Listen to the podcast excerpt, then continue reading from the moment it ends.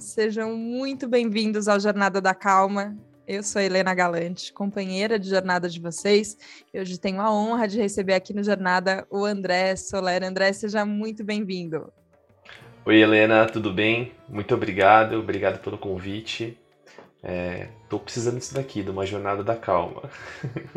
Estamos todos, estamos todos, mas ó, só a nossa respiradinha do começo aqui já ajudou. E eu, Muito. E eu a gente conversou pouquíssimo, André. Eu participei de uma ação do Natal Invisível, que é, enfim, linda. Vou contar um pouquinho de tudo que eu senti ali durante. É, é uma ação do, do SP Invisível agora para o Natal de 2021, muito bonita. Mas a hora que eu te vi falando, ali naquele dia que a gente se encontrou pela primeira vez, e eu já ali falei, ok, o André precisa estar na jornada. Eu falei, como é que como é que a gente tem estrutura para fazer tudo o que precisa ser feito no mundo. Porque tem um jeito que às vezes eu acho que até é um instrumento de defesa, entre muitas aspas, das pessoas que assim, eu nem vou olhar para a quantidade de problema que tem, porque caraca, é tanta coisa que então eu não vou fazer nada. E você uhum. não vai por esse caminho, você está ali, você está olhando e você está vendo a complexidade gigante das coisas que têm que ser feitas, só que você está ali fazendo, e isso demanda calma também, não como, como é, é ao longo do, desses anos de trabalho da SP Invisível, é, você sentiu a sua, a sua transformação e, e maturidade para poder lidar e cada vez agir de forma mais potente? Legal. É, é, assim, é difícil, não é fácil, acho que é um, é um exercício né, diário. Eu, eu acredito muito que a gente vai crescendo e desenvolvendo e aprendendo. Eu gosto muito de problemas, então, e de solucionar problemas, assim. Então, eu sempre escolho, escolho assim, olho para os problemas como uma maneira, de uma forma otimista, sabe? Tipo, o que, que eu posso contribuir, como eu posso contribuir para esse problema. É, hoje, o problema da população em situação de rua é um dos maiores problemas é, sociais, né? E que vem crescendo cada vez mais, que não se tem soluções é, claras para isso. E, e, acho que o meu desafio é falar assim, poxa, o que, que eu posso fazer com a criatividade que eu tenho, com todo o repertório cultural que eu tenho, para contribuir para essa causa. Mas é assim, eu preciso estar tá bem, isso que é uma coisa que eu sei, sabe? E essa retribuição, muitas vezes, ela é muito mais é, sobre você ter cons conseguido fazer o seu realizar o seu objetivo do que esperar de outras pessoas, sabe? Porque às vezes não dá para depender de algo que de uma expectativa que você tem pelo outro. E com essa causa é muito isso, assim. Às vezes a gente ajuda alguém e tem certeza que essa pessoa vai mudar, que ela vai mudar de vida, que ela vai melhorar e ela não melhora. Então é muito saber assim que você está fazendo por porque você acredita na causa, porque você acredita nas pessoas e que uma, uma vez ou outra uma vai melhorar, uma vai sair da rua, outra não vai.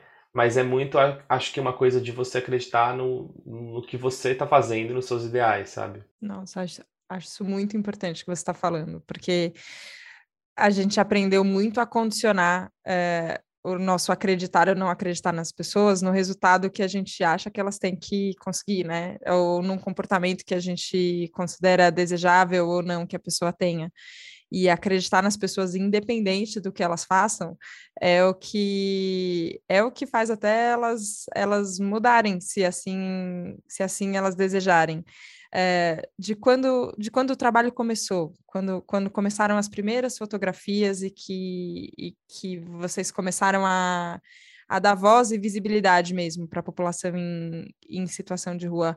É, teve um, Teve uma mudança de percepção, você sente, das pessoas?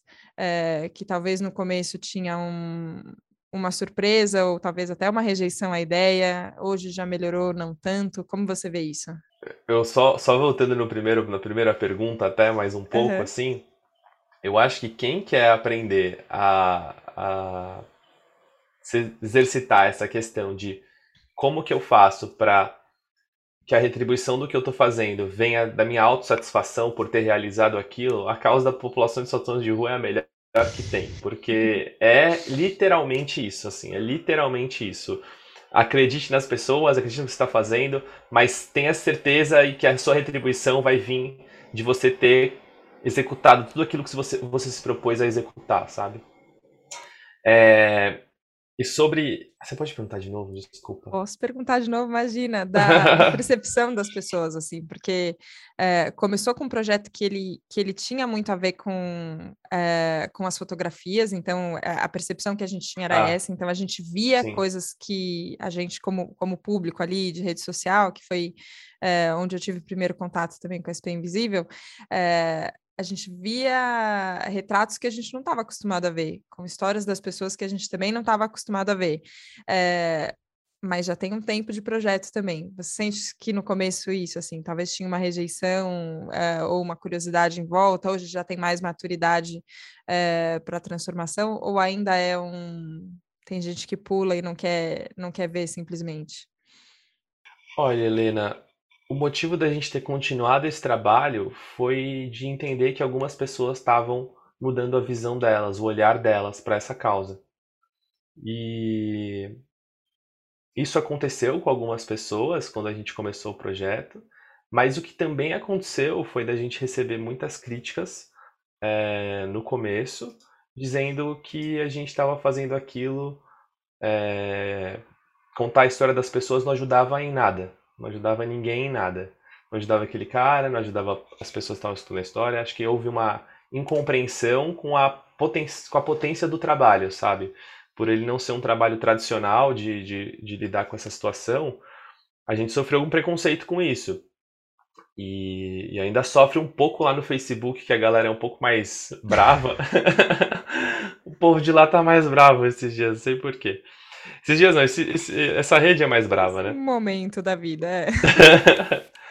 e, mas, mas assim, a gente tem tido bons, uma boa, uma boa, acho que as pessoas têm reconhecido mais, assim, sabe, o, poten o potencial do trabalho. E isso tem sido muito legal. A gente começou esse ano, acho que um, um, um dado sobre isso, assim, a gente começou esse ano com 100 mil seguidores no Instagram. A gente está terminando o ano com 300 mil. Então, a gente tem conseguido comunicar cada vez mais né, sobre, sobre a causa, feito as pessoas cada vez mais entenderem, fazerem parte. É, é, um, é uma causa que não. As pessoas têm muito essa tendência de se afastar, né? Por mais que a gente faça de tudo assim para deixar a, a coisa mais atraente, esteticamente bonita, é, a gente conseguir contar histórias que as pessoas tenham vontade de ler, tudo isso é para que a gente consiga romper essa, essa, essa realidade. Não é porque é uma realidade que está toda perfeita, mas a gente quer, assim, criar proximidade. Então, isso é importante, sabe? É importante você reconhecer aquela pessoa com dignidade, é importante você reconhecer aquela história. Então, acho que a SP Invisível tem esse desafio aí de conectar esses dois mundos. Queria te perguntar, antes de perguntar do Natal Invisível, da sua relação com o Natal. É, é um, enfim, é uma época do ano cheia de lembranças simbólicas importantes, é, mas também cheia de tradições que a gente segue, às vezes sem saber por que, que a gente segue também, mas é, eu acho que tem uma essência ali que vocês buscam é, preservar no, no Natal uhum. Invisível. Mas antes de saber do projeto, queria saber primeiro da sua relação com o Natal, como é que é? Então, o Natal para mim é uma data especial, assim, que eu, que eu gosto bastante, eu considero bastante. Tanto que eu, eu falo que das ações da SP Invisível a que eu mais gosto, que eu mais me, me sinto feliz, assim, realizado, é o Natal Invisível. E até se, aqui no fundo do, meu, da minha, do lugar que eu tô, é, tem uma, uma guirlanda, tem um cenário de Natal, que é o meu, que é o meu escritório, uhum. porque como eu tô falando bastante de Natal, os meus eu tenho gravado tem tudo fundo de Natal. Então, aqui eu tô no clima de Natal, total. E a minha relação com o Natal, ela é muito boa, assim. Eu sou cristão, sou evangélico. Até nessa, nessa última ação, que, nesse, ontem que teve ação, uma menina falou: Ah, eu, eu não sou cristã, mas vir aqui viver o Natal Invisível me fez repensar, sabe, sobre tudo isso que é o Natal e eu achei super legal. E realmente, o, o para mim, assim, o Natal é, sempre foi muito tradicional na minha casa. a gente sempre ia na, na casa da minha tia, aí tinha uma, uma vamos dizer assim, as, tinha uma sala que a gente esperava, depois tinha uma sala que a gente entrava, e aí tocava um piano enquanto a gente estava entrando, um sonzinho de piano, é, e tinha sempre um Papai Noel. E esse era um momento de alegria para mim, sabe? De encontrar, até porque tem uma coisa interessante no meu Natal, que é assim, eu sempre fui muito mais próximo da família da minha mãe e do meu pai, eu só via a família do meu pai no Natal. Então era um momento legal, assim, com uma expectativa boa, sabe? E e também essa questão da religião, né, para mim que que é muito importante religiosamente falando. Eu acho que o Natal, na verdade, o que a gente constrói no Natal são vários, na minha visão, tá, são vários símbolos cristãos de união, de compartilhar, de sentar à mesa, né? A gente tem ali a imagem da, da Santa Ceia, onde Jesus senta com as pessoas à mesa. Então isso é muito simbólico quando a gente fala de, de sentar à mesa, né? Aquela troca do pão, onde ninguém, todo mundo é igual. A gente está querendo ali fazer isso, né? Com a população em situação de rua e com a população em situação de casa, juntar esses dois mundos de falar assim, olha, a gente tá, nós somos seres humanos, estamos sentados à mesa, você precisa da mesma coisa que eu, que é comida, e aqui a gente pode compartilhar num lugar onde não tem rico nem pobre, não tem preconceito, não tem é, nenhum, nenhum, não deveria ter preconceito ou, ou nenhuma preconceito sexista, o que for. Né? É um, para mim é um lugar, o que eu quero dizer é que para mim a mesa é um lugar de igualdade. Então é isso que é o Natal para mim. Nossa, mas é é muito emocionante porque essa sensação toda de, de união, de compartilhar, de, estar na mesma mesa e dividir o pão que, que você está falando, e, e, claro que no Natal tem, tem esse. É, surgiu desse contexto religioso. É, que me mobiliza muito também, mas a hora que eu estava ali, é, nem tinham mensagens é, religiosas sendo compartilhadas, mas Não. tinha uma humanidade incrível, Uhum. E isso, para mim, eu acho que é o mais forte, assim, ó, porque a hora que você fala que as pessoas em situação de rua, as pessoas em situação de casa, no final, elas sentem coisas muito parecidas, elas precisam das mesmas coisas e elas têm, é, têm uma troca a ser feita, isso é humano, né? É, a gente. O problema é que a gente está meio desumano, né? Assim, uhum. a gente tem vivido a vida de um jeito muito, muito desumano, e ali tem uma ah, uma dignidade devolvida, né? É, eu fiquei Sim. muito tocada ali na, na entrada, quando é, quando estava sendo explicado. É, acho que até a gente, posso, a gente pode contar um pouquinho do contexto aonde está sendo, aonde está sendo feito o, é, a ação esse ano. Conta um pouquinho primeiro, depois eu falo. Eu acho que o nosso maior desafio aqui vai ser transformar em palavras as imagens que existem ali dentro, né? E eu vou tentar descrever um pouco isso, porque o Natal, o Natal é invisível e o Natal é uma é algo muito imagético, né? São, a gente tem muitos símbolos, muitas cores que são características. É, a gente tem aí até a Coca-Cola que se aproveita bastante disso, assim como essa, essa construção de imagem, né? Então a imagem é muito forte. E, e o que a gente está falando, né? Do, do que, que é esse Natal invisível? O Natal Invisível, ele é um lugar onde a gente busca levar dignidade para a população em situação de rua através do Natal. Então, o Natal Invisível desse ano, ele é um espaço. Nesse espaço a gente uma sala grande. Nessa sala grande a gente decorou ela inteira de Natal. Todas as paredes são vermelhas e verdes. É, a gente tem várias árvores de Natal. Essas árvores de Natal elas são, têm umas bolas grandes. Elas têm umas um, uma característica legal que a gente pegou aqueles cobertores que a gente doa no inverno para a população em estação de rua e cobriu, e essa árvore ela é feita desses cobertores. Não sei se você viu isso, Sim. mas essas árvores são feitas assim. E quem quiser, joga nas nossas redes sociais aí, a SP Invisível, ou no nosso site, vocês vão ver um pouco mais dessas, disso que a gente está falando. spinvisível.org é o nosso site. Então, é, o Natal, o que a gente faz ali é isso, né? Dar dignidade. Nesse centro dessa, nessa sala existem várias mesas redondas, existem 14 mesas redondas.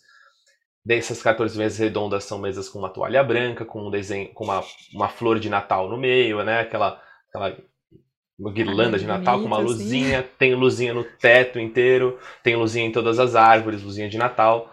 E é um espaço um pouco mais escuro. Até quando você entra de dia lá, ele, ele, tá, ele tá. Parece que é noite, porque só o que ilumina ali são as luzes de Natal. A gente tem na frente um palco onde as pessoas, onde a gente se apresenta e vão artistas e a gente faz comunicados, faz bingo lá dentro.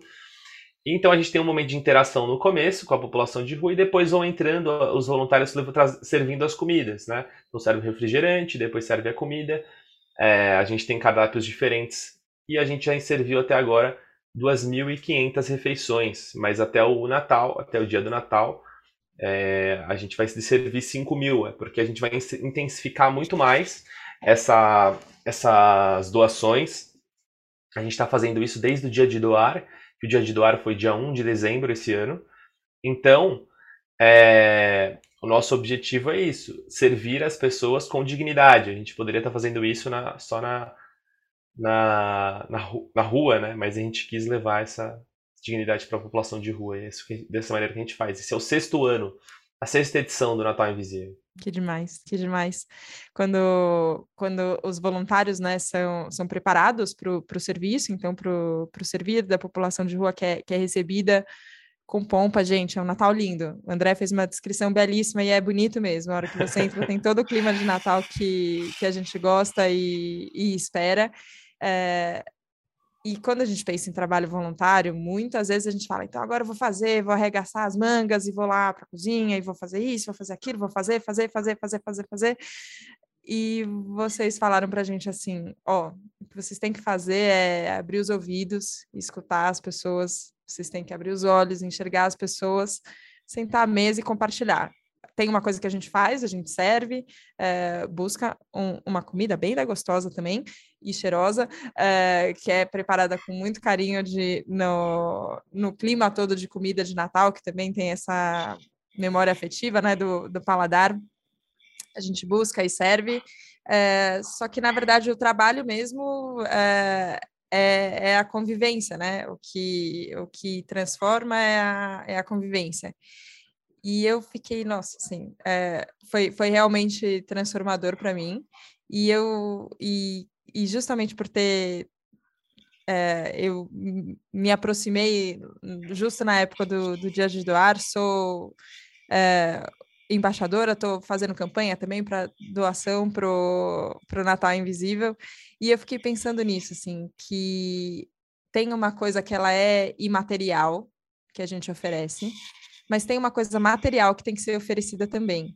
E eu acho que essa é uma dificuldade de comunicação até de um, de um, projeto social, né? Você entender que precisa de dinheiro, gente. Tem coisa que tem que fazer que tem que ter doação. A gente precisa disso. E tem uma coisa que ela é imaterial, porque se você achar que você vai pagar a conta e não vai lá oferecer seu coração, colocar seu coração inteiro ali no que está fazendo, não dá. E, uhum. e tem uma frase que vocês usam do que sobra em você e falta no outro, e eu fiquei pensando nisso, que na verdade isso vale para muitas coisas, né? Vale para o material e vale para o imaterial também. Como vocês, é, pensando inclusive nisso, né, na dificuldade que você falou, às vezes as pessoas um pouco mais raivosas ali no Facebook ficam dizendo isso não adianta nada, ou como, é, como, como comunicar que as duas coisas são importantes e que as duas coisas têm valor e que, na verdade, todos nós temos muito mais a dar e muito mais sobrando em nós, seja no coração, seja no, na doação física. O, o tema da nossa campanha é bem legal, é esse mesmo. O que sobra em você falta no outro. E a reflexão é justamente essa, de o que, que sobra em você. Né? E não só no, no financeiramente, mas também afetivamente falando, né? Como que, que sobra em você de tudo que você recebeu esse ano, porque muitas pessoas receberam menos do que você. E a gente está falando de pessoas que não são chamadas pelo nome, a gente está falando de pessoas que são julgadas e vivem numa situação precária. Então, eu tenho, é, assim, certeza ou quase, eu tenho certeza, eu vou dizer que eu tenho certeza porque, eu, porque, eu, porque o que eu sei é o seguinte, o que você for para entregar lá, você vai receber muito mais. Então, eu tenho certeza que você tem muito mais para entregar, porque isso vai te fazer muito bem. E aí, uma das, das nossos desafios do Natal é esse mesmo, que os voluntários não sejam só é, formiguinhas operacionais que carregam folha ou pratos para um lado para o outro, mas que eles sejam parte desse, dessa atmosfera de Natal né, que a gente está construindo ali dentro. Porque o que acontece é que aquele é o dia do Natal daquelas pessoas. E se aquele é o dia do Natal daquelas pessoas, nós somos a família daquelas pessoas. O carinho que elas têm pela gente, que está ali conversando, que está trocando, que está sentando à mesa, é de família. Então, quem está participando do Natal Invisível percebe isso e vive isso. E que é um lugar de você conversar, de você se divertir. E o que a gente escuta muito quando a gente faz o Natal Invisível é que as pessoas falam: olha, esse ano eu vou voltar para casa e vou ver minha família. Então, isso para mim é, é assim uma realização muito grande, muito grande. Eu fico muito feliz assim, se a gente dessas 2.500 pessoas, se uma pessoa virar e falar, eu vou voltar para casa para ver minha família esse Natal, e eu sei que não é uma pessoa, é muito mais, porque é realmente um, um uma construção psicológica dessa ideia no inconsciente. Porque ali a gente está gerando desejo, e esse desejo, ele, essa pessoa vai em busca desse desejo que é gerado dentro dela, que é de estar com a família, que é de estar no Natal.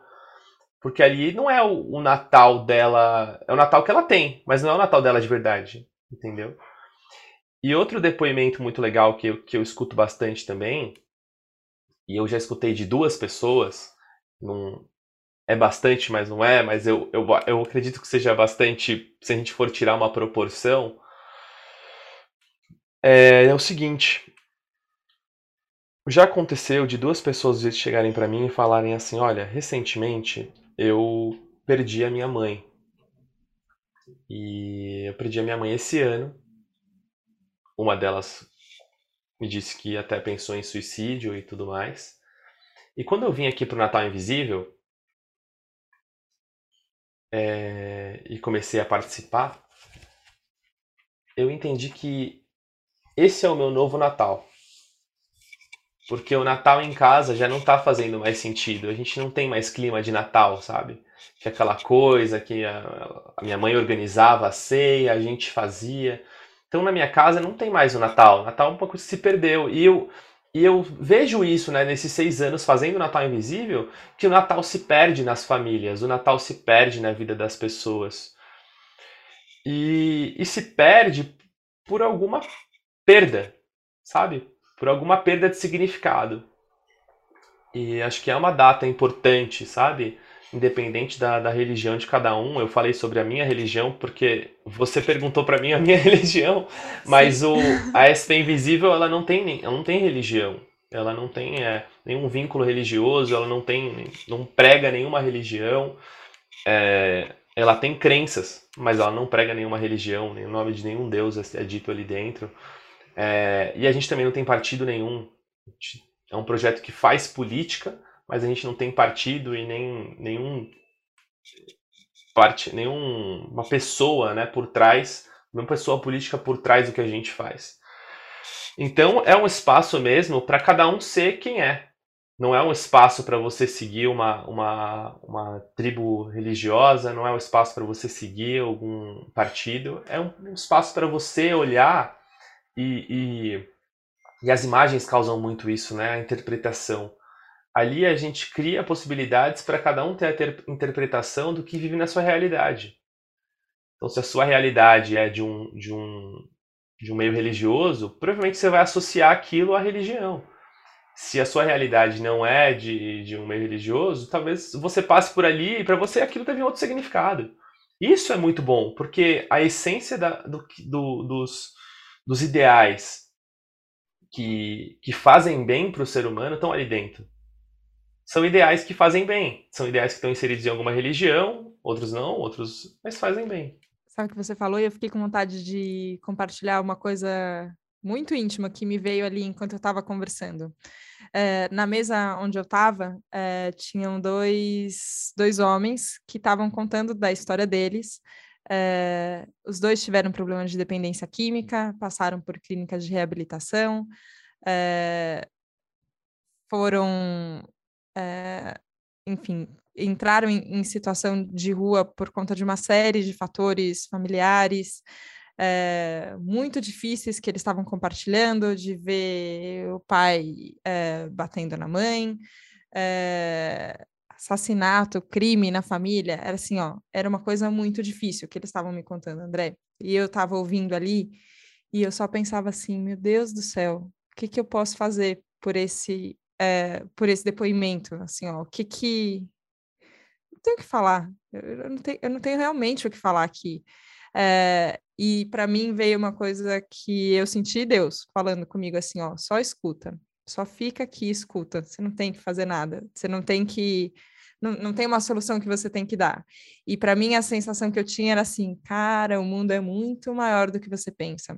E a experiência aqui do Jornada da Calma é uma coisa muito forte de conversar com as pessoas e saber que tem um milhão de caminhos para a gente ir para esse lugar do bem que você está falando, assim, ó, de fazer o bem. As coisas podem caminhar para um lugar que é benéfico para todo mundo, é bondoso, é o lugar de acreditar nas pessoas. É, mas aqui fica num lugar de conversa que talvez eu e você a gente tenha caminhos mais parecidos ali. E a hora que eu estava conversando com aqueles dois senhores, eu não, eu não tinha um caminho parecido. Eu não tinha, nossa, também comigo isso, nossa, não dava para ir para esse, esse papinho, é, que, é um, que é um papo que às vezes fica até na, nas famílias, né? Uma conversinha pequena, assim, cotidiana, não tinha o que fazer. E eu fiquei isso, assim, ó, só cara que me veio isso, assim, ó, só escuta, deu um sossego no coração de falar, ok, eu só vou ficar aqui, eu só não vou embora. E no final da noite a sensação que eu tinha era que tinha acontecido um milagre de Natal realmente. É, eu não sei se isso já, já aconteceu é, com você, assim, ou se, ou se outros voluntários também têm um pouco essa sensação, que às vezes a gente não sabe muito o que fazer, mas a gente fica, e por ficar, talvez é, milagres aconteçam. Você já parou para pensar, Helena, que quando a gente faz o mal, quando a gente entre o bem e o mal, sempre que a gente vai fazer o mal, hum, é um movimento ativo. Você tem que sempre ativar isso, sabe? Você precisa ativar isso de alguma forma. E ou em direção a essa a esse caminho, né? De pô, eu vou planejar isso, eu vou fazer isso, eu vou fazer dessa maneira, isso vai fazer mal para essa pessoa. Agora, o bem ele pode ser feito de duas maneiras. Tanto de uma maneira ativa, de você ir até e, e, e fazer diretamente, ou essa como você falou, tipo, o que, que eu faço aqui? Eu, eu vou escutar. É uma reação passiva, né, aquela situação que você está fazendo bem simplesmente de estar ali, sabe? Só de estar ali escutando aquela pessoa em situação de rua, e foi isso que a gente aprendeu, e isso que fez a gente continuar mesmo com as críticas, que aquilo, aquela atitude de parar e escutar, ela já transformava a vida daquela pessoa. Então, o que a gente tem que fazer muitas vezes é isso, sabe? Eu vou falar uma coisa aqui, não tenho esse dado preciso, mas olha, existe muito a chance de você estar naquela mesa de Natal, na mesa de Natal da sua casa esse Natal, e alguém falar o que aquela pessoa que está falando na mesa, ela tá falando muito mais aquilo para ela do que para você. E sempre que alguém tá falando alguma coisa, eu acho que a primeira coisa que a gente tem que se perguntar é isso: aquela pessoa tá falando algo para ela ou para você? Isso pode acontecer tanto uma, uma, uma fala boa, que, do bem, ou do mal. E a maioria das vezes as do mal, elas são para ela mesma. Ela tá falando aquilo porque ela não tá bem com ela mesma e ela precisa falar.